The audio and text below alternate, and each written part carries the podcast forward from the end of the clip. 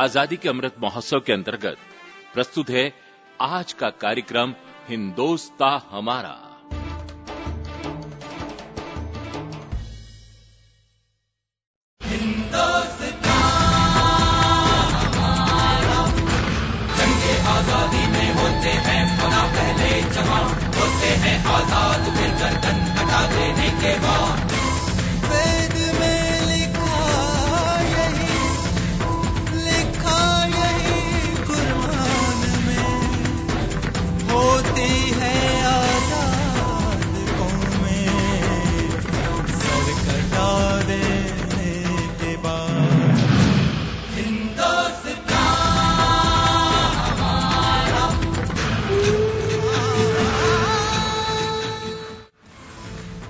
आजादी के रणबांकुरों की क्रांति कथा के जाने पहचाने और अनजाने पन्ने, अनुसूचित जाति और जनजाति सहित सभी अमर बलिदानियों की प्रेरक कथाएं। डॉक्टर राम मनोहर लोहिया का जन्म 23 मार्च 1910 को फैजाबाद में हुआ था। डॉक्टर लोहिया समाजवादी थे और उन्होंने भारत और एशिया में समाजवादी आंदोलन का संगठन किया था। वे नुक्कड़ समाजवाद में विश्वास करते थे, जिसका तात्पर्य था गली के आम आदमी तक राजनीतिक शक्ति पहुंचना। विश्व नागरिकता में विश्वास रखने वाले डॉक्टर लोहिया मार्क्स के सिद्धांत, महात्मा गांधी के कर्म और बुद्ध की करुणा की विचारधारा के समर्थक थे। उन्होंने भारत में जाति प्रथा और विश्व में रंग भेद नीति को समाप्त करने पर जोर दिया था। वे राष्ट्रों और वर्गों के बीच असमानता और आर्थिक शोषण मिटाना चाहते थे। उनकी राजनीति अमानवीयता के खिलाफ मानवीयता की राजनीति थी। वे अत्याचारियों के लिए आतंक थे, निर्धन के लिए सांत्वना थे, दीनहीन की प्रेरणा थे, गूंगों की आवाज थे और बलहीनों का बल थे। वे अपने जीवन काल में 18 बार जेल गए। डॉक्टर लोहिया ने ही सबसे पहले स्वतंत्र रियासतों को भारत की अखंडता के लिए खतरा बताया था। उन्होंने हिंदी को राष्ट्रीय भाषा बनाने का समर्थन किया। उन्होंने भारत के विभाजन का विरोध किया और दोहरी शिक्षा नीति की खिलाफत। विश्व युद्ध को उन्होंने ब्रिटिश साम्राज्य का तख्ता पलटने का सुअवसर माना। इस दौरान उन्होंने जो लेख लिखे उसकी वजह से उन्हें 2 साल का कठोर कारावास मिला था। सही शब्दों में उन्होंने अंग्रेजों को भगाने के लिए मनोवैज्ञानिक पृष्ठभूमि तैयार की थी। वे एक ऐसी विचारधारा वाले व्यक्ति थे जिनमें कोई अंतर्विरोध नहीं था। शायद इसीलिए वे एकमात्र थे। अरे राजू जरा चाय लेके आओ जल्दी से। राम राम काका। राम राम बेटा, राम राम। क्या बात है, अरे आज तो तुम्हारे साथियों की संख्या बढ़ गई, पहले तो इतने नहीं आते थे। अरे काका वो क्या है, जब हमने इन्हें बताया कि काका के यहाँ केवल पेट की ही खुराक नहीं मिलती बल्कि दिमाग की खुराक भी मिलती है, इन्हें विश्वास ही नहीं हुआ। सो विश्वास लाने चले आए इनको। अब इन्हें विश्वास दिलाना आपका काम है काका। अरे अब हम इन्हें कैसे विश्वास दिलाएं भाई कि हमसे दिमागी खुराक भी मिलती है। ऐसा करो काका, इन्हें किसी ऐसे व्यक्ति के बारे में बताओ जो गरीबों का हिमायती हो, कमजोर और शोषितों का मसीहा हो। हाँ काका, और जो लाखों करोड़ों लोगों के हृदय का बेताज बादशाह हो। क्यों भाई, मैंने ठीक कहा ना? अरे वाह, बिल्कुल बिल्कुल। ऐसा कौन व्यक्ति हो सकता है, क्या तुम लोगों को याद है? कैसी बातें करते हो काका, हम नासमझ लोग इतना कहाँ जानते हैं। हाँ काका, हाँ हमें एक ऐसा व्यक्ति याद आ रहा है। अच्छा, जो कभी बड़ा नेता नहीं रहा पर लोगों का चहेता रहा, एकदम साधारण परिवार का अनमोल हीरा था वो व्यक्ति। ऐसा कौन हो सकता है काका? हाँ, ऐसा कौन हो सकता है? हमें याद आ रहा है जिसने हमेशा गरीबों के बारे में ही सोचा। अच्छा, लेकिन विद्वान था, मेधावी था और अपने सिद्धांतों के कारण बड़ों से टकरा जाता था। कोई क्लू दो ना काका। हाँ काका, कोई क्लू दो ना। उनके बारे में इतना ही बता सकते हैं क्या कि उन्होंने सबसे पहले राइट टू रिकॉल की बात की थी और गरीबी हटाने का नारा दिया था। काका, राइट टू रिकॉल ये क्या होता है? अरे इतना भी नहीं जानते? अरे भाई, जिस नेता को हम वोट देकर 5 साल के लिए चुनते हैं, वे यदि ठीक से काम न करें तो उसे वापस बुला लेने का अधिकार भी मतदाताओं के पास रहना चाहिए। इसे ही कहते हैं राइट टू रिकॉल। तो काका, क्या आज आप उसी महान नेता के बारे में कुछ बता रहे हैं? हाँ भाई, तो सुनो उस महान विचारक की कहानी। सुनाओ काका। कहते हैं पूत के पांव पालने में ही दिखाई देते हैं, पर कितने पूतों को पालना नसीब होता है? ये बात तो है। भारत माता के ऐसे बहुत से सपूत हुए हैं जिन्हें पालना नहीं मिला, पर वे सच्चे सपूत कहलाए। किस्मत वाले वे नहीं होते जिन्हें अच्छी किस्मत विरासत में मिलती है, बल्कि किस्मत वाले तो वो होते हैं जो अपनी किस्मत खुद बनाते हैं। सच काका। राम मनोहर लोहिया का नाम उन नेताओं में शुमार किया जा सकता है जिन्होंने जब भी कुछ सोचा, गरीबों, दलितों और लाचार लोगों की उन्नति के लिए ही सोचा। अच्छा। उनके जीवन की कई घटनाएं ऐसी हैं जिससे ये पता चल जाता है कि किसी की सहायता करने में वे किस हद तक जा सकते थे। सच काका। उनका पुश्तैनी काम लोहे का था, इसलिए वो लोहिया कहलाए, पर उनकी सोच भी लोहे की तरह होती थी, एकदम ठोस। इसकी झांकी उनके बचपन में ही मिल जाती है। अच्छा। आइए जाने उस लोह पुरुष के बारे में जो सरदार पटेल से किसी भी रूप में कम नहीं थे। मुझे मत मारो, मैंने कुछ नहीं किया। सच में मैंने कुछ नहीं किया। नहीं किया? सब कुछ तूने ही किया है। सच बोल, नहीं तो और मारूंगा तुझे। अब तक तो मैं सच ही बोल रहा हूँ, आप मुझे झूठ बोलने के लिए क्यों कह रहे हैं? अबे तू झूठ ही बोले जा रहा है। यह आपने कैसे तय कर लिया? अबे बहस करता है तो ले, ये ले और आप इसे क्यों मार रहे हैं? तुमको इससे मतलब? जाओ अपना काम करो। मैं अपना काम ही कर रहा हूँ। एक निर्दोष को बचाना अपना काम करना ही होता है। अबे जा, तू बच्चा है, मेरे मुंह मत लग। मेरा काम मुझे करने दे। देखिए महाशय, आप बार बार अपशब्दों का प्रयोग कर रहे हैं। क्या कर लेगा बे तू? क्या कर लेगा मेरा? मैं कुछ भी कर सकता हूँ, मेरी उम्र पर मत जाइए। मुझे स्कूल जाना है इसलिए कह रहा हूँ, आप इस बच्चे को मारना छोड़ दें। ठीक है, मैं इसे नहीं मारता, पर तुम कौन हो और ये बच्चा तुम्हारा क्या लगता है? मैं इस बच्चे को नहीं जानता, पर इतना जानता हूँ कि इसे आप बेवजह पीट रहे हैं। इसे बचाना मेरा कर्तव्य है। रही बात मैं कौन हूँ, तो मुझे राम मनोहर लोहिया कहते हैं। ठीक है, देख लूंगा तुझे भी। हाँ, देख लेना कभी भी।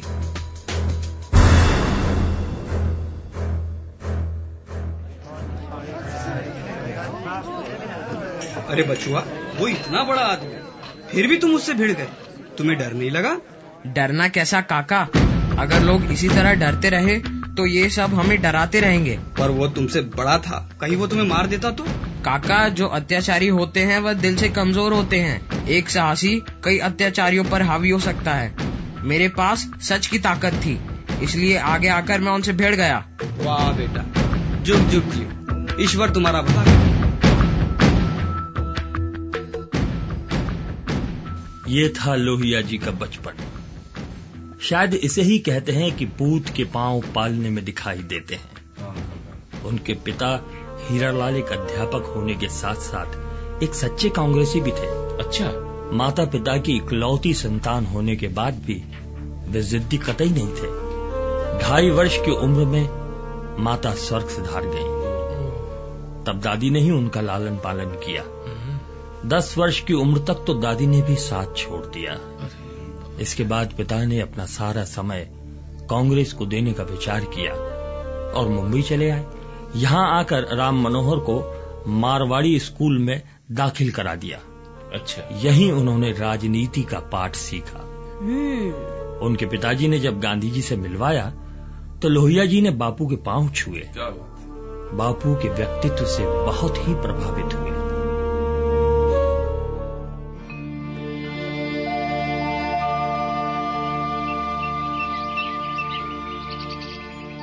राम बेटा, अब तुम 15 वर्ष के हो गए, क्या रहा तुम्हारा 10वीं का परिणाम? बाबूजी, मैंने प्रथम श्रेणी में 10वीं कक्षा पास कर ली है। पूरे विद्यालय में प्रथम आया हूँ। शाबाश बेटा। आगे क्या करने का इरादा है? मैं किसी सरकारी संस्था में प्रवेश नहीं लूँगा। क्या उसके बिना पढ़ाई हो पाएगी? सोचता हूँ बनारस जाकर आगे की पढ़ाई कर लूँ। वहाँ कहाँ पढ़ोगे, कुछ सोचा है? वहाँ हिंदू विश्वविद्यालय में पढ़ाई करूँगा पिताजी। ठीक है बेटा, जैसी तुम्हारी इच्छा।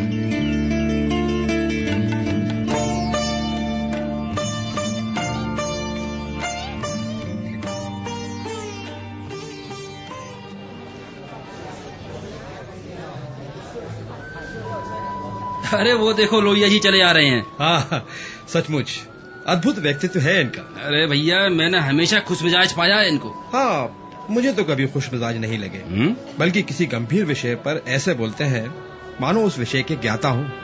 कहो साथियों, किस विषय पर चर्चा हो रही है? अरे कुछ नहीं, बस आप ही के बारे में चर्चा कर रहे थे। मुझ पर चर्चा कर अपना समय मत गवाओ साथियों, देश के लिए कुछ सोचो, देश के लिए। लोहिया जी, देश पर सोचने के लिए आप जैसे बहुत से लोग हैं। ठीक है, देश के लिए मत सोचो, पर देश के गरीबों के लिए तो कुछ सोचा जा सकता है। लोहिया जी, गरीब तो हमेशा ही गरीब रहेंगे, इतिहास तो यही कहता है। बिल्कुल गलत। इतिहास के गलत तथ्यों को इतना तरजीह आखिर क्यों दी जाती है? मेरा ये प्रिय विषय है। भाई मैं तो इतिहास में गलत तथ्यों का वर्णन करने वालों को कभी माफ नहीं करूँगा। हाँ, शिवाजी के मामले में आप कुछ अधिक ही क्रुद्ध हो गए थे। आखिर मामला क्या था लोहिया जी? तुम लोगों को मालूम ही है कि इंटरमीडिएट के पाठ्यक्रम में एक अंग्रेज लेखक ने शिवाजी को लुटेरा सरदार कहा था। मुझे ये बिल्कुल पसंद नहीं था। फिर आपने क्या किया? मैंने उस लेखक को चुनौती दी और पाठ्यक्रम से उक्त तथ्य को निकालने के लिए कहा। लोहिया जी क्या वे मान गए? ऐसे भला वो कैसे मानते। मैंने पुस्तकालयों में खोज कर किताबें निकाली और उन तथ्यों को इकट्ठा किया, अपनी बात को ठोस तरीके से रखा, तभी वो माने। बाद में तो उक्त वाक्य को हटा दिया गया ना? हटाते कैसे नहीं, इतने ठोस आधार दिए मैंने। सचमुच लोहिया जी, आप ही से सीखा है कि जो सच्चा होता है उसकी मदद के लिए कई हाथ सामने आ जाते हैं। बिल्कुल साथियों, केवल सच्चा होना ही पर्याप्त नहीं है, इसके लिए दृढ़ संकल्प की आवश्यकता है। अच्छा लोहिया जी, इस विश्वविद्यालय के बारे में आपकी क्या धारणा है? देखो दोस्त, यहाँ के सांस्कृतिक वातावरण ने मुझे काफी प्रभावित किया जी। मेरे व्यक्तित्व को गढ़ने में इस विश्वविद्यालय की महत्वपूर्ण भूमिका रही है।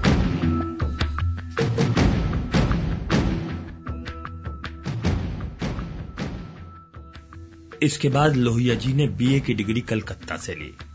पढ़ाई के दौरान उनकी भेंट ऐसे बहुत से बंगाली युवकों से हुई जो आजादी पर कुछ अलग ही सोच रखते थे। अच्छा। यहाँ बंगाली संस्कृति से वे काफी प्रभावित हुए। 18 वर्ष की उम्र में उन्होंने साइमन कमीशन के विरोध में छात्रों के एक मोर्चे का नेतृत्व किया। 18 वर्ष की उम्र में? और 1929 में उन्होंने बीए की परीक्षा उत्तीर्ण की।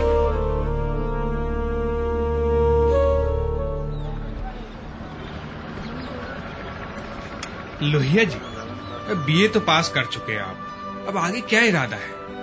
दोस्त, मैं किसी विदेशी विश्वविद्यालय में प्रवेश लेना चाहता हूँ। तो क्या आप महंगी शिक्षा लेना चाहेंगे? मैं जानता हूँ विदेशी शिक्षा महंगी होती है। फिर मैं ब्रिटिश संस्था में तो कतई प्रवेश नहीं लूंगा। अच्छा, तो फिर उसका निवारण क्या है? क्योंकि इंग्लैंड तो आप जाएंगे नहीं, आखिर कुछ तो सोचा ही होगा आपने। मैंने कुछ संस्थाओं से बात की है जो प्रतिभावान विद्यार्थियों को विदेश भेजने में मदद करती है।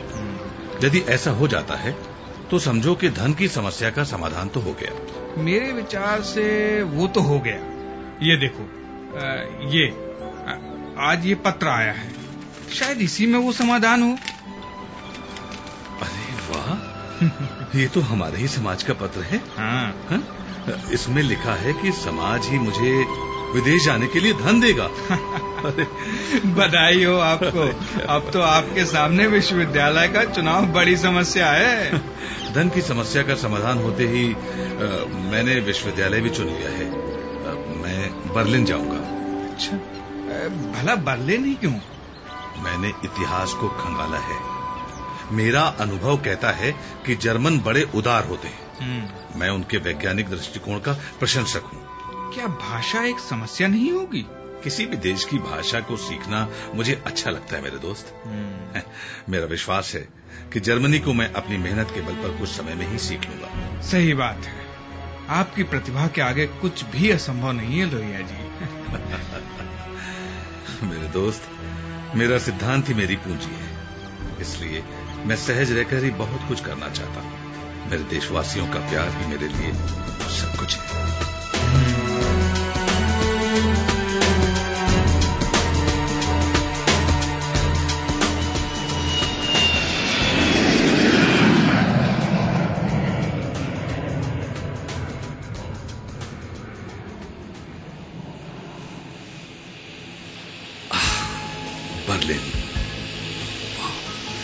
मेरे सपनों का बर्लिन। सचमुच कितना खूबसूरत शहर है। वाह, पर भाषा एक समस्या ही है। अच्छा है यहां कोई अंग्रेजी नहीं समझता। मैं किसी तरह अपने भारतीय छात्रों तक पहुंच जाऊं तो उनसे काफी मदद मिलेगी मुझे।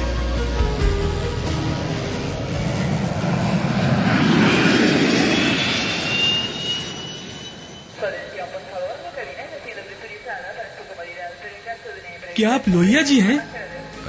जी हाँ, मैं ही हूँ राम मनोहर लोहिया। पर आप?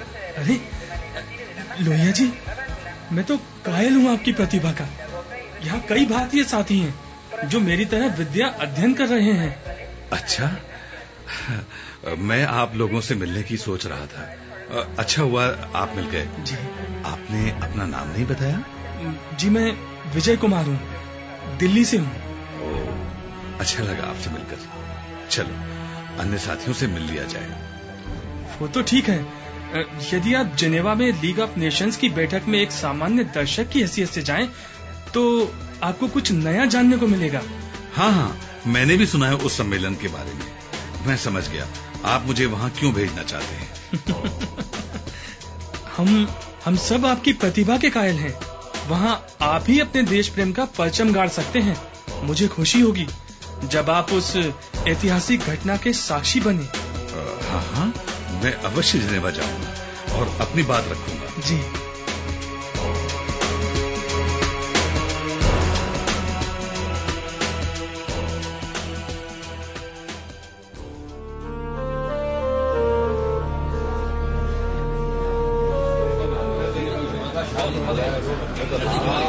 शांत हो जाइए। लेडीज एंड जेंटलमैन, सभी साथियों को मेरा अभिवादन। जैसा कि आप लोग जानते ही हैं कि आज की लीग ऑफ नेशन की बैठक में विश्व के कई देशों के लोग आए हुए हैं। मैं उन सभी का हार्दिक सम्मान करता हूं। अरे भाई, भारत से किसे भेजा गया है ये तो बताओ। अरे बताते हैं। ब्रिटिश सरकार ने भारत से बीकानेर के महाराजा को अपना प्रतिनिधि बनाकर भेजा है, समझे। मैं उनका विरोध करता हूँ। अंग्रेजों का एजेंट भारत का वास्तविक प्रतिनिधि नहीं हो सकता। आप कौन हैं? अपना परिचय दीजिए। मैं भारत से आया हूँ और मेरा नाम राम मनोहर लोहिया है। राम मनोहर लोहिया? अपनी बात मैंने इस पर्चे पर लिख दी है, लो इसे आप सभी पढ़ लें। ये लीजिए, आप भी लीजिए बच्चे, ये लीजिए। क्या बात कही है भाइयों, इनकी बातों में दम है। अरे भाई, ये युवक प्रतिभाशाली लगता है, पर गुलाम देश के नागरिक की सोच इतनी पैनी हो सकती है, सोचा भी ना था।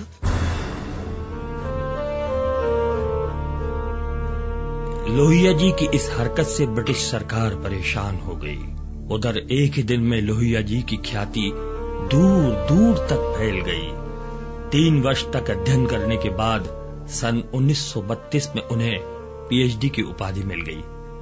उनके शोध का विषय था नमक का सत्याग्रह। अच्छा।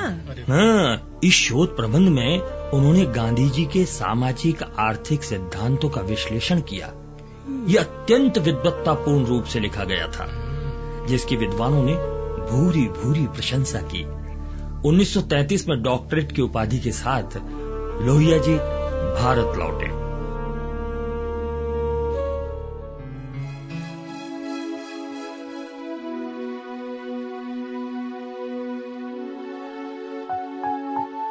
कैसे हैं लोहिया जी आप?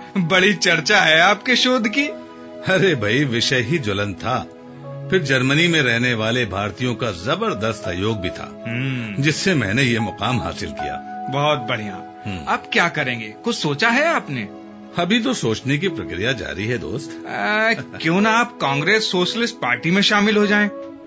हाँ, हाल ही में जयप्रकाश नारायण, अशोक मेहता, यूसुफ मेहरली, अच्युत पटवर्धन आदि ने मिलकर जो पार्टी बनाई है, उसी की बात कर रहे हैं ना आप? हाँ, लो आपको इसकी भी जानकारी हो गई। भाई, ये पार्टी कांग्रेस सोशलिस्ट के नाम से एक साप्ताहिक पत्र निकाल रही है, जिसका संपादक मुझे बनाया गया है। अरे वाह, यानी आप इसके प्रथम संपादक भी बन गए। वाह लोहिया जी, क्या बात है।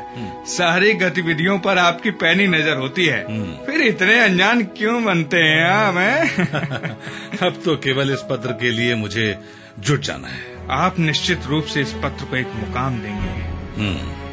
वो तो करना ही होगा।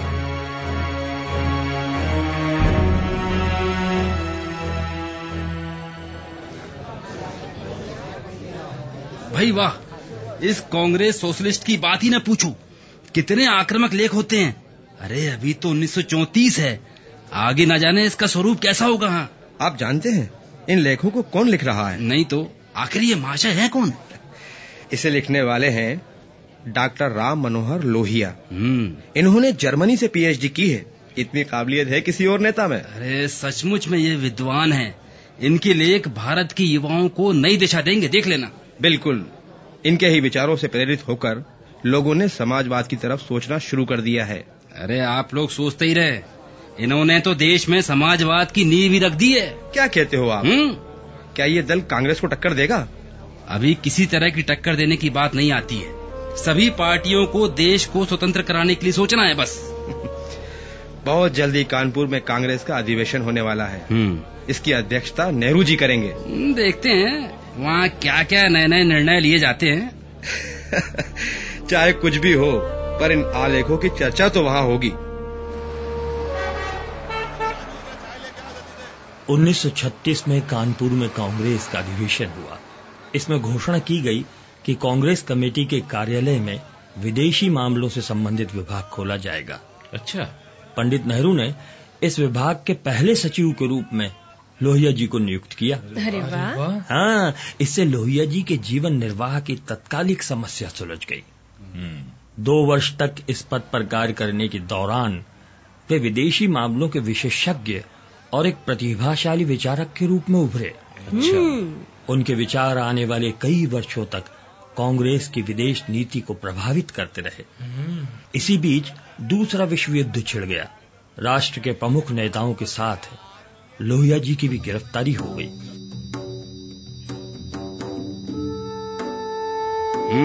गांधी जी ने लोहिया जी के लिए जो कुछ कहा वो तो गंभीर है। भाई, क्या कहा था गांधी जी ने? गांधी जी का कहना था कि जब तक लोहिया जी जेल में हैं, तब तक मैं चुपचाप नहीं बैठ सकता। मैं ऐसे किसी व्यक्ति को नहीं जानता जो उनसे अधिक साहसी और सरल हो। उन्होंने कभी हिंसा का प्रचार नहीं किया। जो कुछ भी उन्होंने किया है, उससे उनकी प्रतिष्ठा और सम्मान बढ़ी है। राष्ट्रपिता के मुंह से उनके लिए ये शब्द निश्चित रूप से प्रभावशाली है। लेकिन भाई, बरेली की सेंट्रल जेल में लोहिया जी को यातनाएं दी गयी, उससे तो ईश्वर भी दहल जाए। ऐसा क्या हुआ था उनके साथ? अरे भाई, उन्हें जेल में मानसिक और शारीरिक यातनाएं दी गईं। उन्हें हथकड़ियों और भारी जंजीरों से जकड़ दिया गया। अच्छा। ब्रिटिश जेलर उन्हें और उनके साथियों को अपशब्द कहते थे। हाँ, पर लोहिया जी टूटने वाले लोगों में से नहीं है। बिल्कुल, निश्चित रूप से उन्होंने इन यातनाओं का साहस पूर्वक सामना किया हो। इसीलिए तो सन 1941 में उन्होंने अन्य नेताओं का साथ छोड़ दिया। हाँ, इसके बाद तो 1942 से लोहिया तो गांधी जी के पास रहने के लिए चले गए। वहाँ रहकर भी उन्होंने कुछ ऐसा किया जो यदि आज अमल में लाया जाता तो आज शहरों की दशा ही कुछ और होती। ऐसा उन्होंने क्या किया, आप बता सकते हैं? उन्होंने एक नए तरह के भारतीय शहरों की रूपरेखा तैयार की। उसका प्रारूप इस तरह से बनाया कि पुलिस की आवश्यकता ही नहीं पड़ती। नगर के प्रशासन की सारी जिम्मेदारी नागरिकों पर रहती। तो क्या उनकी इस योजना को अमल में लाया गया था? हाँ, पर कहाँ यार। इस रूपरेखा को गांधी जी ने स्वीकृति देते हुए एक पत्र वायसराय को लिखा था। पर वह पत्र भी लाल फीताशाही की भेंट चढ़ गया।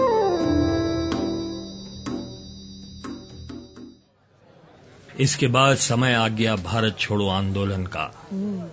गांधी जी समेत राष्ट्र के प्रमुख नेताओं की गिरफ्तारी हो गई। करो या मरो का नारा पूरे देश में गूंजने लगा। सरकार ने इस आंदोलन को दबाने के लिए पूरी शक्ति झोंक दी। ब्रिटिश पुलिस लगातार उनका पीछा कर रही थी। अंततः 1944 में उन्हें मुंबई में गिरफ्तार कर लिया गया। उन्हें लाहौर की किलेनुमा जेल में रखा गया। जेल से छूटने के बाद वो गोवा चले गए। लोहिया जी, अब आप काफी अस्वस्थ हो गए हैं। अच्छा होगा यदि आप स्वास्थ्य लाभ करने कहीं चले जाएं। आप सही कह रहे हैं मेरे भाई, पर जाया कहाँ जाए। हर जगह अंग्रेज पुलिस ताक पर बैठी है। कहीं किसी भी समय वो मुझे फिर गिरफ्तार कर सकती है। क्यों ना आप गोवा चले जाएं? वहाँ की आबो हवा आपके अनुकूल होगी। आप हाँ कह दें, बाकी व्यवस्था मैं कर लूंगा। जैसी आपकी इच्छा भाई। तो ठीक है, आप जाने की तैयारी कर लें। आप भी साथ रहते तो ज्यादा अच्छा रहता। अब जैसी आपकी इच्छा, पर वहाँ आपको केवल स्वास्थ्य लाभ ही तो करना है। अभी गोवा को समझना बाकी है। ये क्या है लोहिया जी, हम 10 जून को गोवा पहुंच रहे हैं और 18 जून को आपका मड़गांव में भाषण है। लगता है आप नहीं मानेंगे। हाँ भाई, वहाँ के लोगों का आग्रह में ठुकरा नहीं पाया। देखते रहना, इधर अंग्रेज भारत से गए, उधर पुर्तगाली गोवा से गए। पर लोहिया जी, आपको स्वास्थ्य वो कैसे संभलेगा? सब ठीक हो जाएगा। हम चलें गोवा। जैसी आपकी इच्छा। पुर्तगाली गोवा को स्वतंत्र कराने के लिए लोहिया जी ने स्वयं सेवकों और धन की व्यवस्था की। उन्होंने गोवा के लिए अद्भुत काम किए। अच्छा। इसीलिए आज भी वहां की महिलाएं कोई लोकगीत गाती हैं तो लोहिया के कार्यों का बखान उसमें होता है। अरे वाह। अच्छा। लोहिया गोवा के लोकगीतों में आज भी जिंदा है। लोहिया जी, भारत स्वतंत्र हो गया। हमारे देश के अनेक नेताओं की कुर्बानी काम आई। लेकिन मेरे दोस्त, मैं बहुत दुखी हूँ। मैं देश का विभाजन नहीं चाहता था। मैं इस विभाजन के पीछे की पूरी साजिश को बहुत ही गहराई से समझता हूँ। इसकी एक एक परत पर रहस्य ही रहस्य है। विभाजन तो किसी को भी स्वीकार नहीं है, पर किया क्या जाए लोहिया जी, आप ही बताएं। हाँ, मैंने तय कर लिया है कि गांधी जी के साथ नोआखली और कलकत्ता जाऊंगा। दुख को भुलाने के लिए विचार तो उम्दा है। इससे आपको गांधी जी की निकटता भी मिल जाएगी। मैं तो चला, वहां जाकर मैं सांप्रदायिक शांति और एकता के लिए काम करूंगा।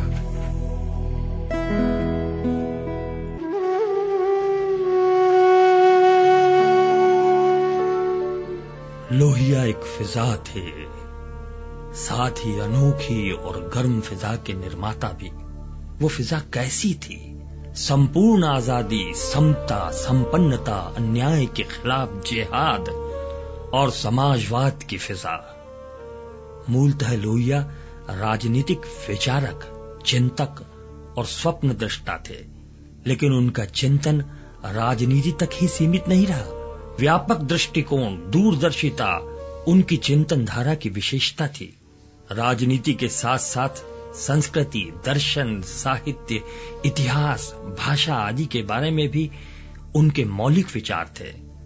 आज वो फिजा भी नहीं है, लोहिया भी नहीं है, लेकिन दूसरों के लिए जीने वाला कभी मरता नहीं है।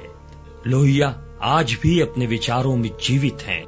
लगन, ओजस्विता और उग्रता, प्रखरता को जब तक गुण माना जाएगा, लोहिया के विचार अमर रहेंगे। निर्देशन प्रमोद शर्मा। निर्माण और प्रस्तुति स्वराज संस्थान संचालनालय, मध्य प्रदेश शासन संस्कृति विभाग।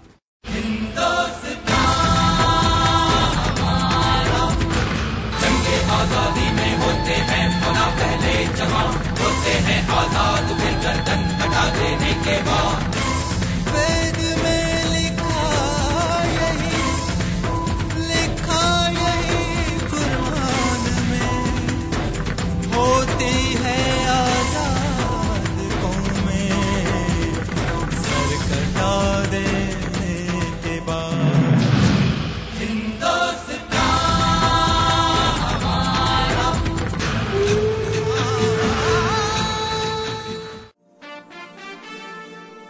श्रोताओं, अभी आप सुन रहे थे आजादी के अमृत महोत्सव के अंतर्गत हमारा आज का कार्यक्रम हिंदोस्तां हमारा।